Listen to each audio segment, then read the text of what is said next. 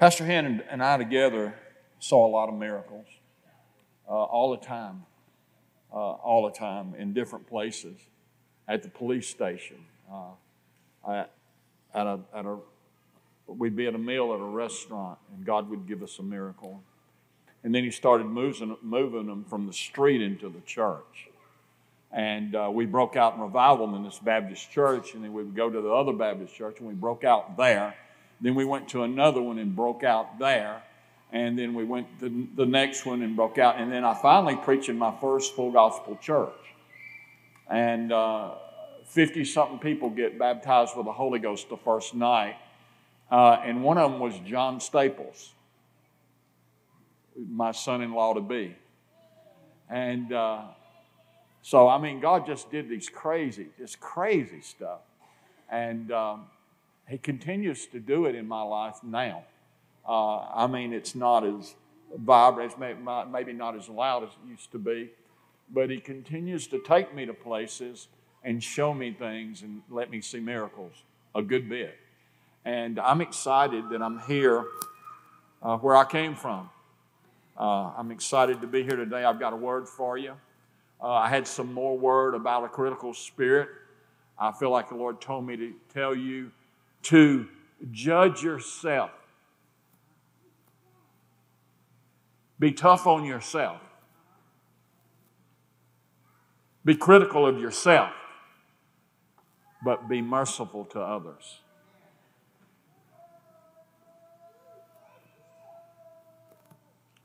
This morning, I want to share a testimony, a prophetic testimony. Uh, it's what it is. I, it would be probably less of a sermon than anything you've heard in a while, but it, it's a prophetic testimony that God gave me last Thursday, I believe it was. And um, I felt like God told me to come to churches that had remnant minded people in and it was it, and, and release this prophecy on to them and encourage them and inspire them and infiltrate a mentality that has permeated in a lot of churches that I don't count. I don't count because I'm not visible. That I'm not valuable because I'm not visible. Now, that's a lie. We know that. The body of Christ all count. We all count. Amen? I want you to understand my heart has been captured by Christ. My spirit man has been born again. But I am a man, I have lips of clay. So if you hear something you don't like, throw it out. Eat the chicken, spit out the bones.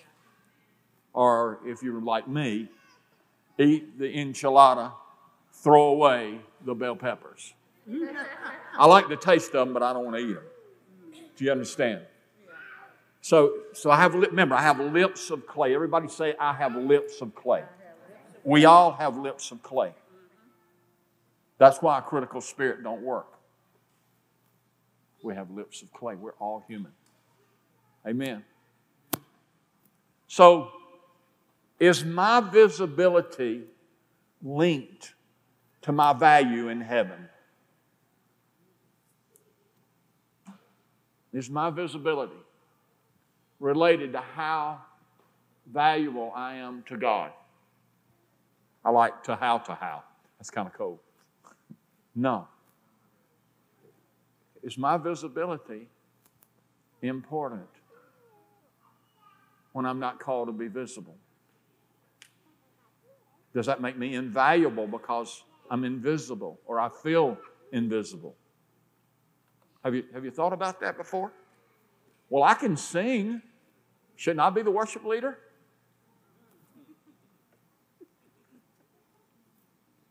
Has God called you? Did He anoint you? I know a lot of singers, they can't lead you into the Holy of Holies. You have one that can do it. Better leave her alone. Let her and let her operate.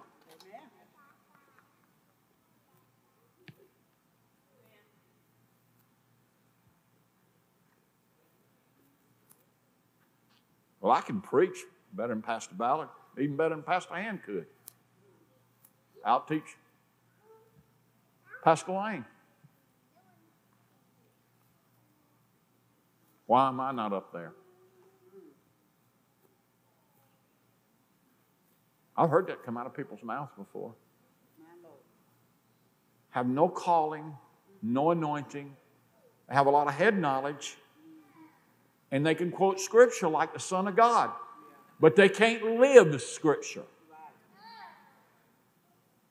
They live about 10% of what they can quote. God promotes faithful people.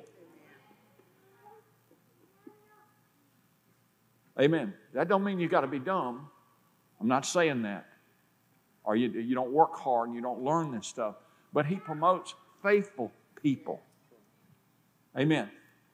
So as you think about where you belong in the body of Christ, you've got to make an honest assessment of who you are, what you're called to do, what you've trained for, and how faithful you've been. My sheep hear my voice and they do what I say, Christ says. How obedient have you been to Christ all these years? Have you let things draw you back from obedience and faithfulness? All of this goes together of where you find yourself in the body of Christ. So is my visibility related to my valuable, how valuable I am to God? No. Short answer is no. Why do I know that? How many of you read through the Bible several times? Have you ever found anybody in the Bible that was basically invisible in the culture? But what they were and who they were in Christ or in God, uh, and what they did that nobody knew about was as important as what happened in public? Oh, I have. Let's think about a few of them. And, and, and I'm not going to go to these and read all this, or I'll be here four days. 1 Kings 17, 8 through 24, an invisible, obscure widow sustains Elijah, then he raises her son from the dead. Nobody knew who, you know, widow, widows were considered some of the least in their culture. Did you know that? And of course, and of course, the, she was a woman, so she was even more least in that culture. They treated them like chattel. And when you were a widow, it, you were even more invisible in the culture. But who did God choose to sustain Elijah? He didn't choose the one that had an abundance. He chose somebody that had great need and he wanted to bless them because they planted a seed in the right ground. You see? Not because she was great or, or any of that in the culture. She was invisible, but she was valuable. Look at, look at Lazarus. In, in, in John 11, 1 through 46, you can read this later. He was obscure, maybe a beggar at one time, possibly a victim of maybe leprosy, some say, invisible. But in verse 11, Jesus calls him a friend. What? That's like the President of the United States in importance going down to a barrio or somewhere in, in the gutter and finding somebody that's so depleted, they're, they're so troubled and messed up that he points at him and says, That's my friend. Let me get you out of that. It's a big deal. He was invisible, but there's a Savior of the world, to Emmanuel, God with us. He was valuable. Think about it. Jesus wept, shortest verse in the Bible. Jesus wept. Who was he weeping over? Lazarus. He wept because Lazarus died. He wept because of the situation. Who did he raise from the dead that stayed dead longer than he did? Lazarus. Loose him of his grave clothes, let him go. See, Lazarus was that invisible guy. But to Jesus, he was valuable. How many of you felt invisible in the kingdom of God before, in the church before? Raise your hand, be honest. I felt invisible. You have. I felt invisible. But God still used me because I stayed the course of my calling. What is your calling? You don't have to announce it, you, you have to find it and be obedient to it.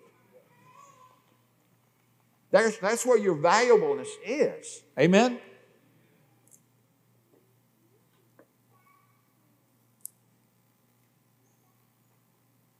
Jesus even called him a friend. He called him a friend. That just blows my mind. That the King of Kings and the Lord of Lords called a beggar a friend.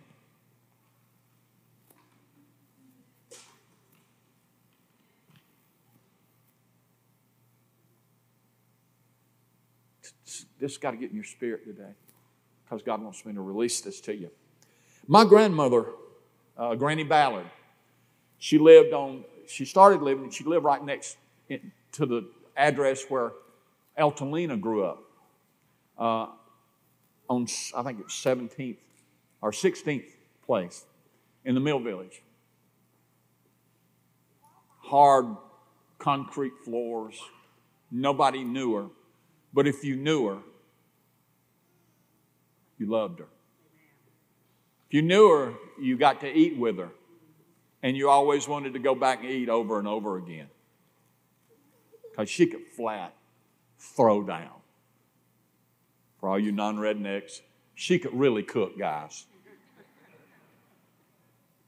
My granny cooked. She could take the least and make the most. She was one of those folks. And she was a servant. And nobody knew her.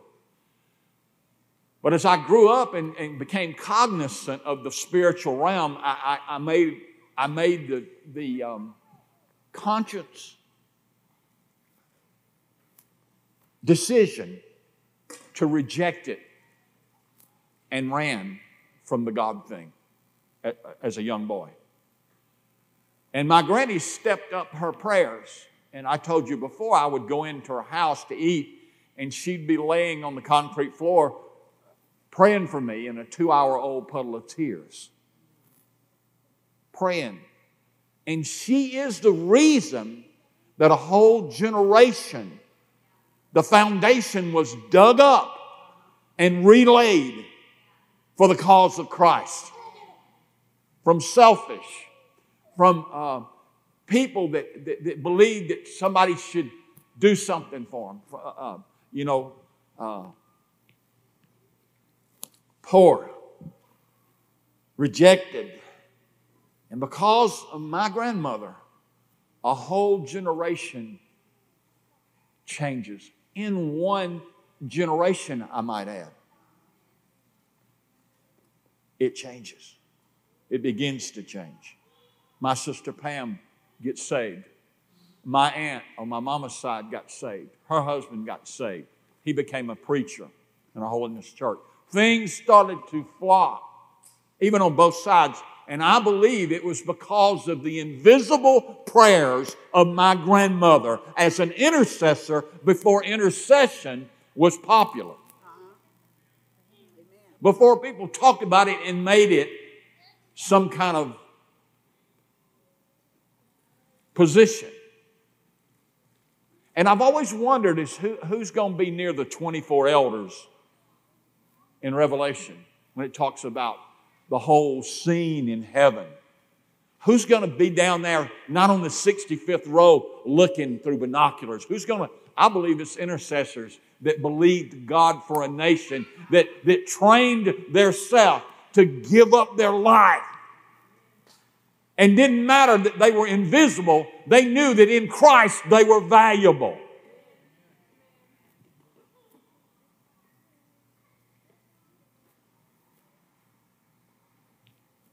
My Granny Ballard was one of those folks. She was a sweetie pie. Oh man, she was sweet. The man that led my Granny Ballard to the Lord was Pastor W.C. Sanders. Now, Pastor Sanders was a holiness preacher up behind the projects in a little old bitty building. It, Remember that building? And, and, and that, I believe they called it Emmanuel Holiness Church. And the women sat on one side and the guys sat on another side. And they would get praise and worship going and they would dance for three hours. You had to be an athlete to go to that church. You th- I'm, I'm not kidding you. And the women would be laying hands on the women and the guys the guys, and the power of God would fall. And I mean, I've seen some things that were unbelievably athletic in that church. I don't know how they did it, y'all. They had pews, and I've seen young guys and older men run the backs of those pews and not fall down. And not fall down. I saw them dive out the second story window, and I know there was red mud out there, and they would run back in worshiping God and not have red mud all of them and no blood on them. It was wild. They scared the fire out of me. But that was where my grandmama, that's where God chose to grab hold of my grandmama's heart and change her heart, get her saved. And Pastor W.C., the most humble pastor I've ever known, a great man of God that nobody knows, but he was known in heaven. And I guarantee you, he was known in hell because he was such a man of God. But W.C. led my grandmama to the Lord, led her in the baptism of the Holy Ghost, and through his quiet humility, he led her to grasp the fruit of the Holy Spirit. A lot of spirit filled people are hung up on just the gifts of the Spirit and they ignore the fruit of the Spirit. And they'll come in here with the fruit of the Spirit, the, the uh, gifts of the Spirit, but yet they got the fruit of the flesh most of the time out there. Wow, wow, wow, wow. Am I right? God gave certain fruits. And my grandmother had those fruits of the Spirit. And her pastor had it. And that's just not something you put on TBN. Let's have Pastor W.C. Sanders come up here. He's a man that's just full of the fruits of the Spirit. I've never seen that on TV but we should. I've heard, well, have brother so and so and so come up here. He's such a prophet, he can read your driver's license in your pocket without you taking them out. I've heard all that. They're talking about possible gifts uh, extreme, but I've never seen anybody glorify extreme fruit of the Spirit, extreme humility, extreme self control extreme kindness, extreme patience.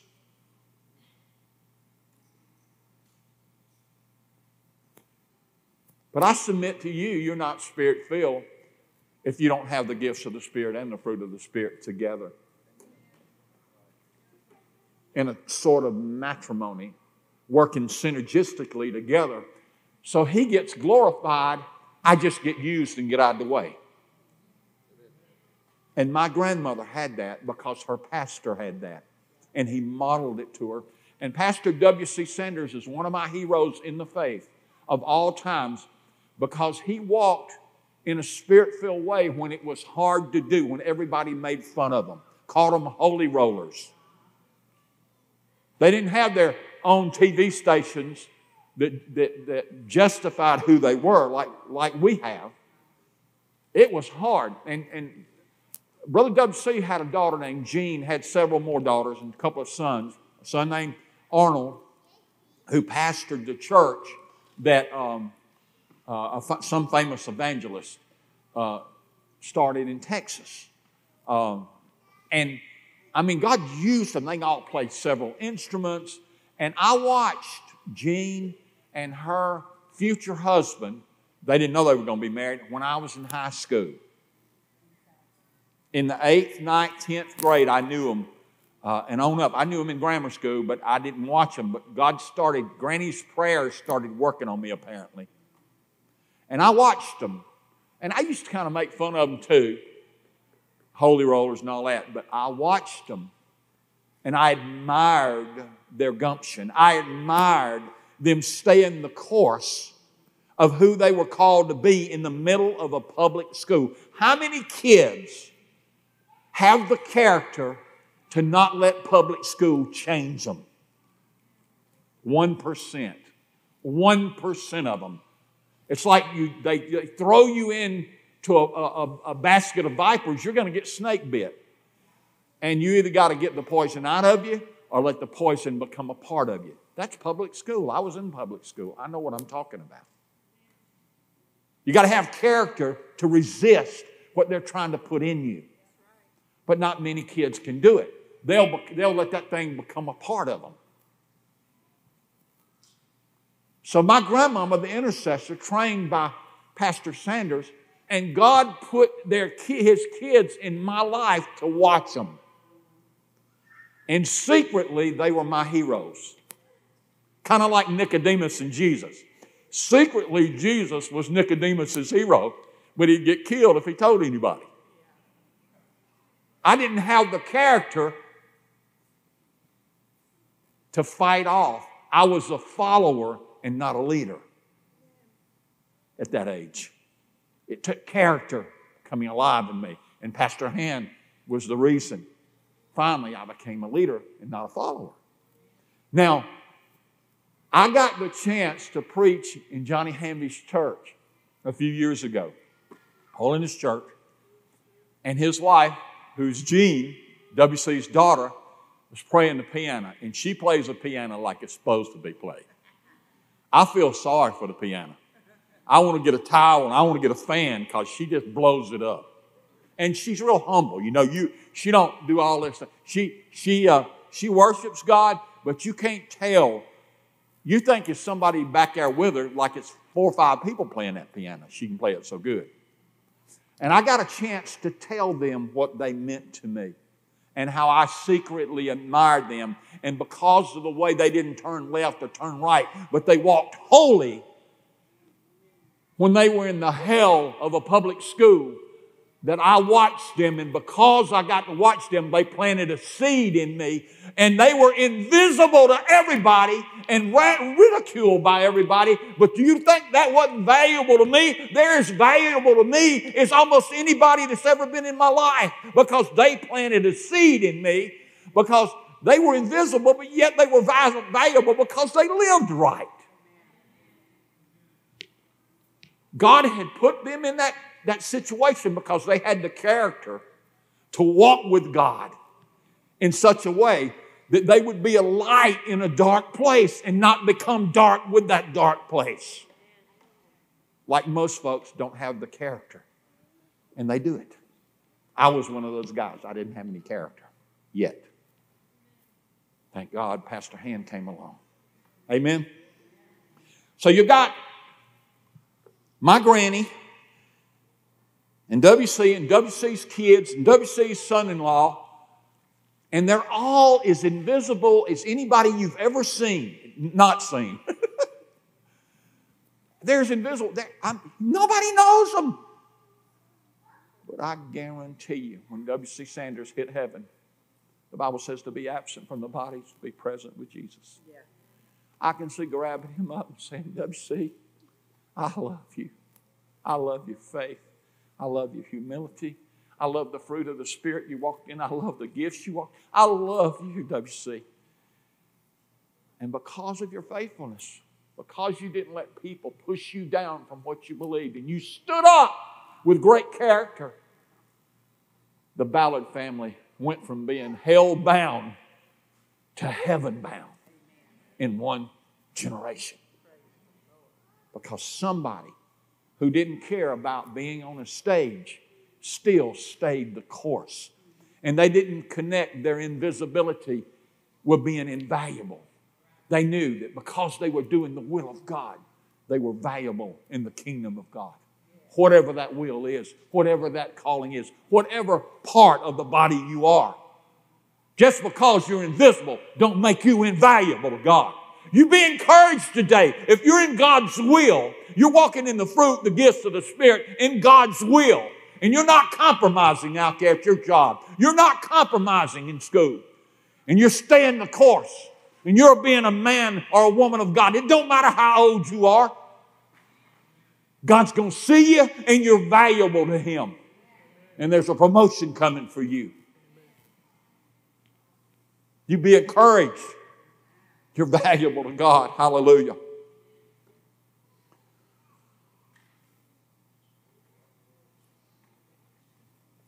Jeremiah 29 11, for I know the thoughts that I think towards you, says the Lord, thoughts of peace and not of evil, to give you a future and a hope. He was talking in the context there to people who were hopeless, invisible, in slavery, but they were valuable. He saw them, they weren't invisible to him, they were valuable to him. And you're valuable today. You can't hide on the back row from God. You're valuable.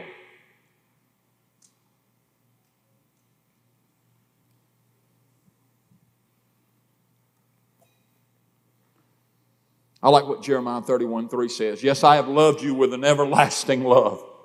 Therefore, with loving kindness, I have drawn you. You got to understand, He don't just love you and think you're all that and your potential is wonderful as a Christian. He thinks that about lost people. He loves lost people.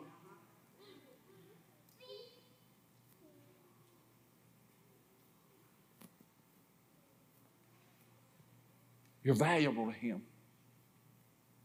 You don't have to be able to do what Pastor Hand could do or what Pastor Lane could do or what Pastor Herrick could do. You don't have to be able to do what anybody else can do. Just do what you're supposed to do.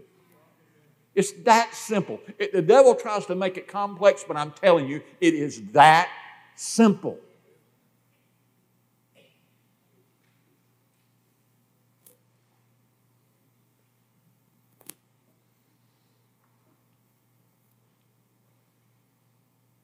First Peter 5, 6, and 7. Therefore, humble yourselves under the mighty hand of God that he may exalt you in due time, casting all your care upon him, for he cares for you. He sees you. You're valuable to him.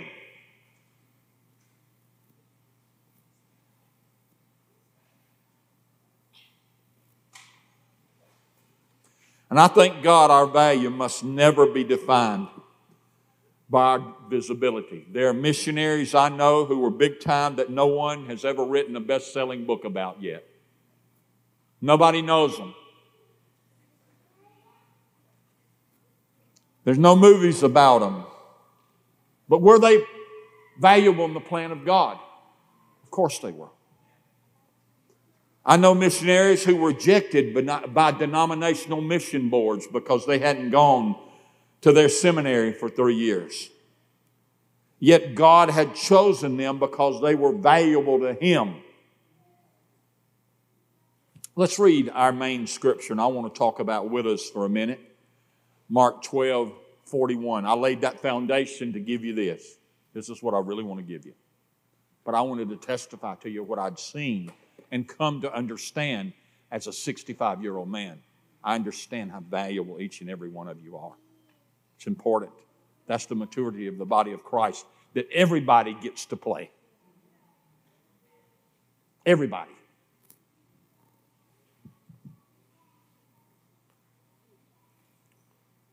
Mark 12, starting in verse 41. And I want to talk about what Jesus saw. And Jesus sat over against the treasury and beheld how the people cast money into the treasury, and many that were rich cast in much. Now, what's much mean? It's an amount, right? And many times amounts are more important to us than they should be. When what's most important to Jesus is the percentage. Ever thought about that? And there came a certain poor widow and she threw in two mites, which make a farthing. In other words, it's not even a penny. Not even a penny. Listen to this. Notice that nobody outside of God saw her. Nobody. You say, Jesus, well, Jesus is God with us, Emmanuel. Nobody saw her. I bet the Pharisees saw the guys that put in a $1,000. But they didn't even notice her. They didn't know her name. We still don't know her name. We just know that she was a widow. And she gave everything she had. No, she didn't have a savings account at Regions that she could go back to. She gave everything she had. And God noticed that. In other words, she's not invisible to God. Even though she's a widow, which is a downcast person in our in the culture there,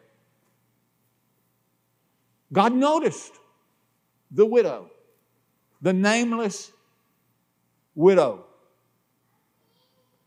He noticed what she did, how faithful she was. And you know, you got the, the disciples there, and some of them got a prophetic anointing, supposedly. And they didn't call Jesus over there and say, Jesus, look what this woman did. None of them seen it. She wasn't valuable to them yet. You hear me? It's funny how much the disciples, before they matured, thought like Pharisees, isn't it? And Jesus is trying to break that junk up, isn't he? He calls them over and said, You missed something, boys. These people gave out of their abundance.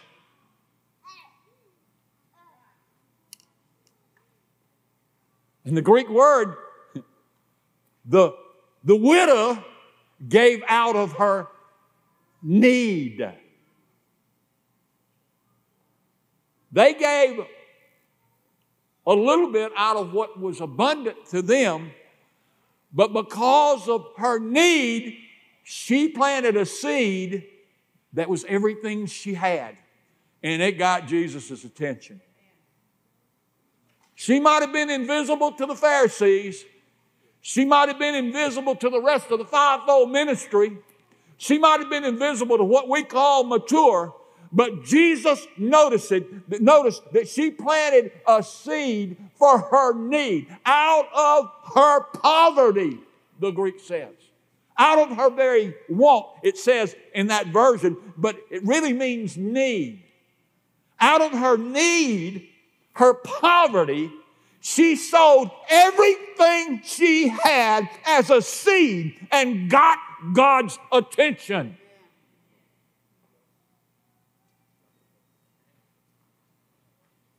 We call that sweet spot giving in a little club of givers that I'm in. It's when you don't think you got it, when you got it planned for your boat, or you got it planned for a vacation, and God puts His eyes on it and says, No, that's mine.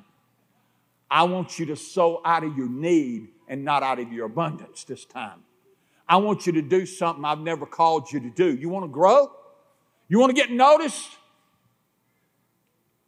She was valuable as a widow to Jesus, but she was val- more valuable as an obedient widow to Jesus. She never got up and shared the word. She never led praise and worship.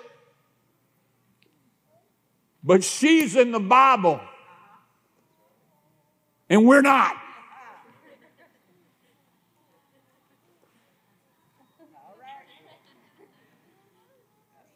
Some of us need to learn how to be obedient in our finances because Jesus talked more about finances than he did salvation.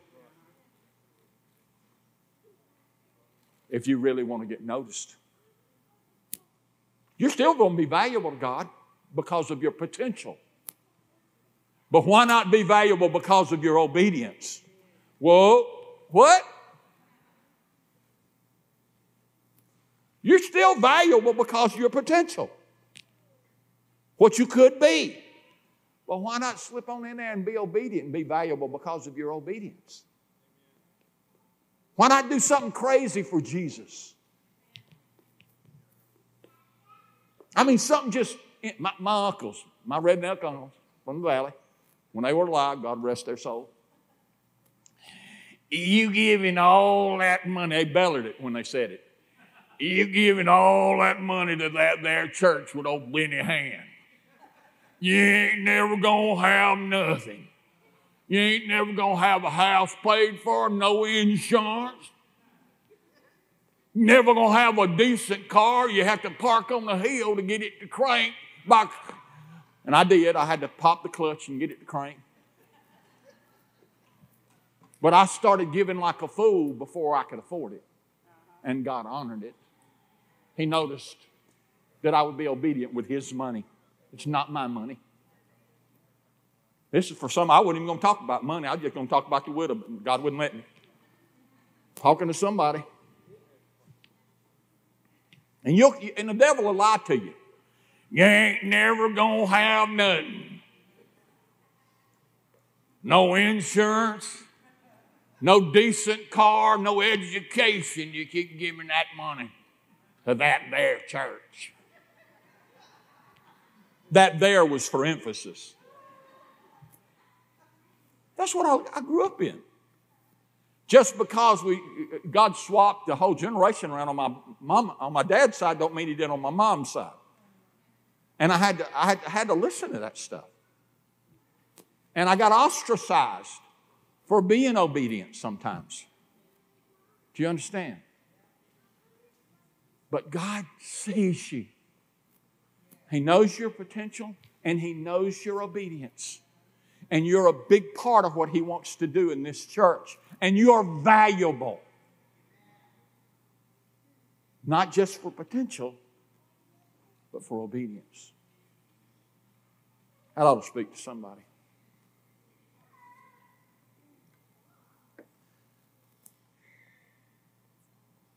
And he called the disciples unto him. He called those disciples and said unto them, Verily I say unto you, that this poor widow has cast more in than all which have cast into the treasury. Wow. Now check that out. That's when your thousand don't mean nothing. Because of, out of the heart you gave it. Now think about that. It don't mean nothing. It's the heart. Will you be obedient to what he says? For all they did cast in of their abundance, but she of her want or need or of poverty, is what it means, need or poverty, did cast in all that she had, even all of her living. She gave a hundred percent because of the word of the Lord, even when she didn't get lauded for it. So if you don't get recognized on earth, what happens there? You get recognized in heaven.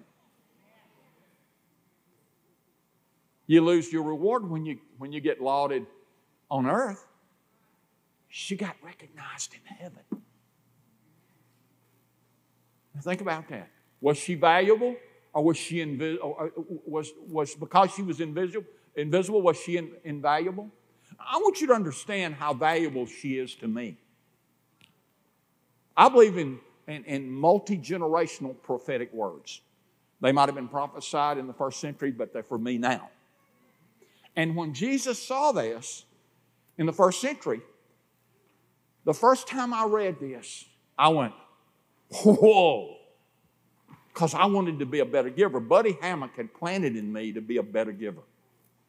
He, he stood up and testified when we first started, and he said, and he had the biggest house payment in the church. I never will forget it. I, I, couldn't even imagine it. I wasn't even making that much. And it was only about 600 and something dollars a month back then. That was, that was a lot of money, you know. And Buddy stood up and he said, I just want to be the kind of giver that God wants me to be. I want to give more than my biggest payment to the world. That's what he said. And y'all, it grabbed my heart. And so from that day forward, I started looking for ways to grow in giving. Not to be lauded or rewarded here, but I wanted to be what he said. I couldn't say it like that at that time because I was still thought 10% was all it was. I thought that was the big time. I, I really did. And, and it got on me, and then I read this scripture here, and I said, That woman gave everything she had. And it convicted me, and it changed my life. So she was valuable to me, even though I don't even know her name. So was she valuable, even though she was invisible? You are too. You are too. And God's taking notes. Sound like Santa Claus. He check, he's taking a list. He's checking it twice. you know, that's not what I'm saying. I just got to make you laugh a little bit. So, so let's look at the position of this widow in Jesus, what the word teaches. I'm, I'm not going to go along with this. Write down Exodus 22, 23 to 24, ESV. You shall not mistreat any widow or fatherless child. If you do mistreat them and they cry out to me, I will surely hear their cry, and my wrath will burn, and I will kill you with the sword, and your wives will shall become widows, and your children fatherless. The Lord loves widows. He loves widows. Amen.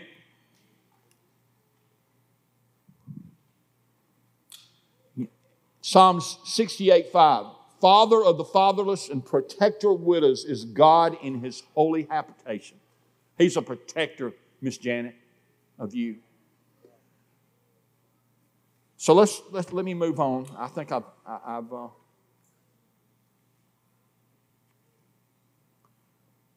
I think I brought how important widows are. James 1:27, religion that is pure and undefiled before God the Father is this to visit orphans and widows in their affliction and to keep oneself unstained from the world. The Bible uses the word widow 81 times, 55 times in the Old Testament, 26 times in the New Testament. So it's obvious to me that this widow is very valuable to the Lord without very much visibility. All through the Bible, there's not much visibility about widows, even though it's mentioned a lot. It's warnings about it, but they are valuable to Him. So I'm telling you, in, in culture, that if you feel like you're the lowest, even the church culture, you're still the most valuable. You're valuable. The last shall be first, and the first shall be last. I got to tell you, this ought to put a, a, a hop in your step I mean, you ought to, after today, you ought to think, well, I'm not invisible to God. You know, you ought to be walking like this, you know. God loves me. He loves me. He wants to use me. You know what up? God loves me. You ought to, you know, you got to start believing that without being behind a pulpit. The church shouldn't be like the world the valuableness of every person in here should be celebrated. I don't want to hang around people that tolerate me. I want to hang around people that celebrate you. And I celebrate you today in Jesus' name. I celebrate you and you and you and you and you and all of you. I celebrate you. You're, ve- you're very much needed by the kingdom of God. And if we're going to be mature as a body of Christ, everybody's got to fit in and everybody's got to do their thing. And everybody has got, you got to stop worrying about how visible you are and understand how valuable you are to the King of Kings and the Lord of Lords. I celebrate you in Jesus' precious name. Amen.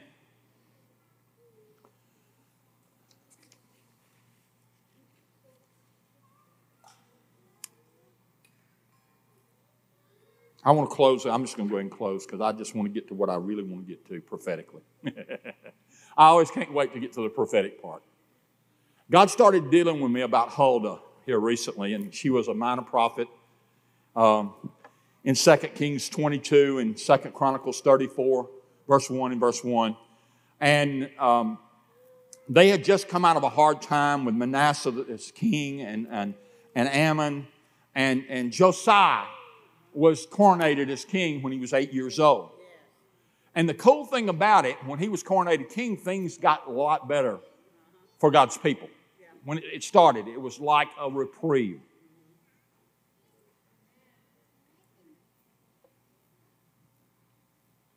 Some of you prophets, that word ought to ding you.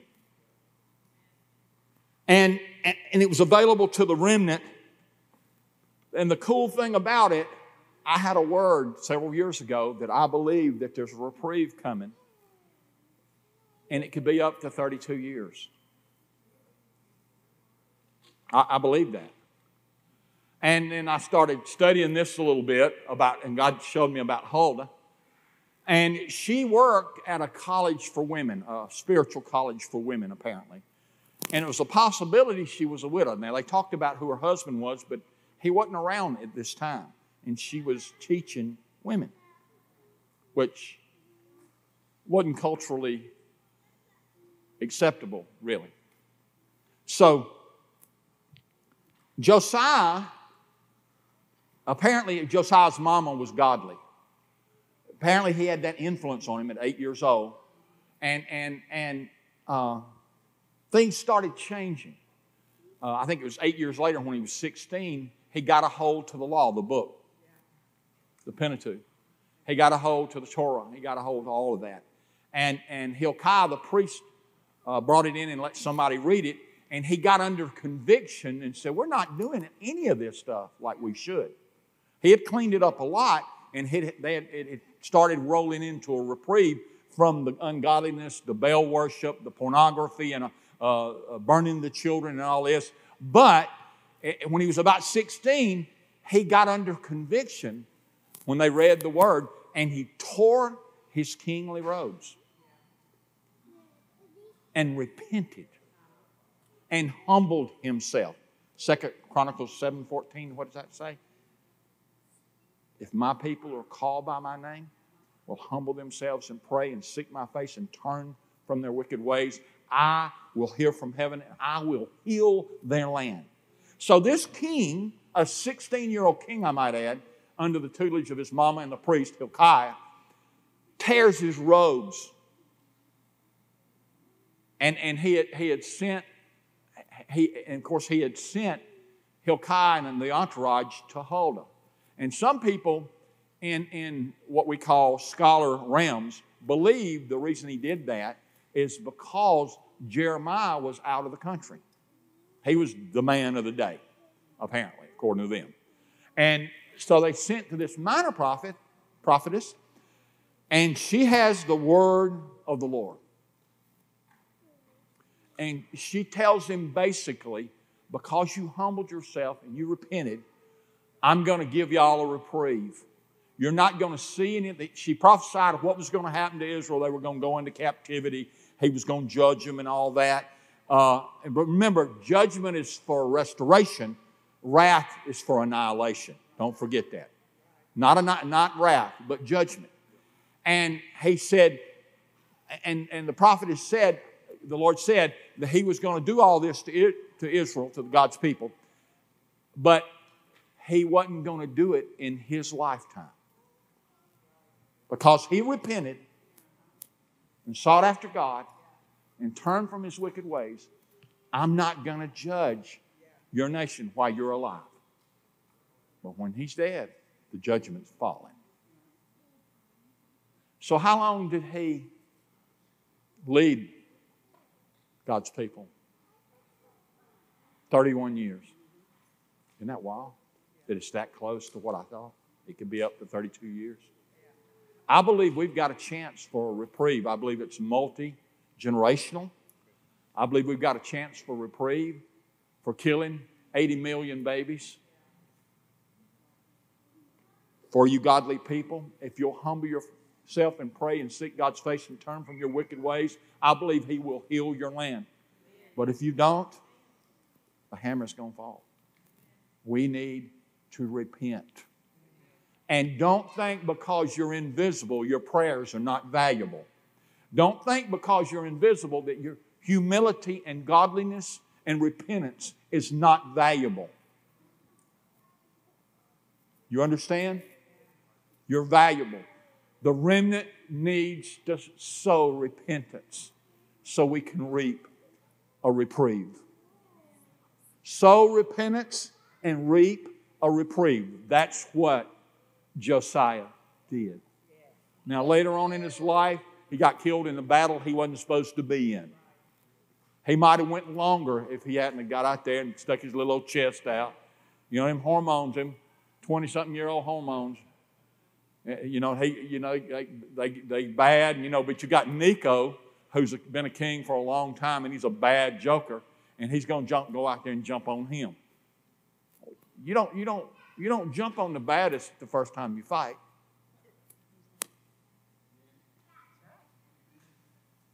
You got to learn to fight. Ask Ronald. Ask Dexter. I mean, can you imagine a white belt walking up to Dexter and slapping him upside the head?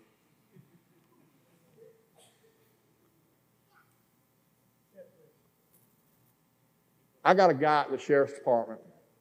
He come up to me and he's about six seven, and he's 350 pounds, and he can bench press a truck. But he's a real humble, godly guy. And he comes up to me after one of the inaugurations. He said, Chaplain Ballard, I want to complain against Officer Rivers. I said, dude, you're twice his size. Why are you complaining on him?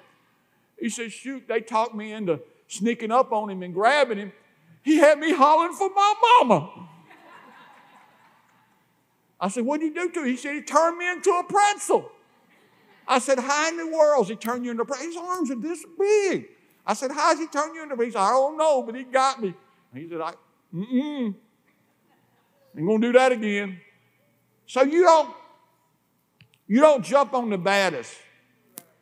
So you, it's time to learn to pray, learn to repent. It, it's time to be quick to repent.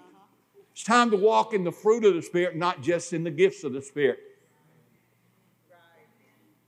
And really be spirit filled. That's spirit filled when you put the fruit and the gifts together.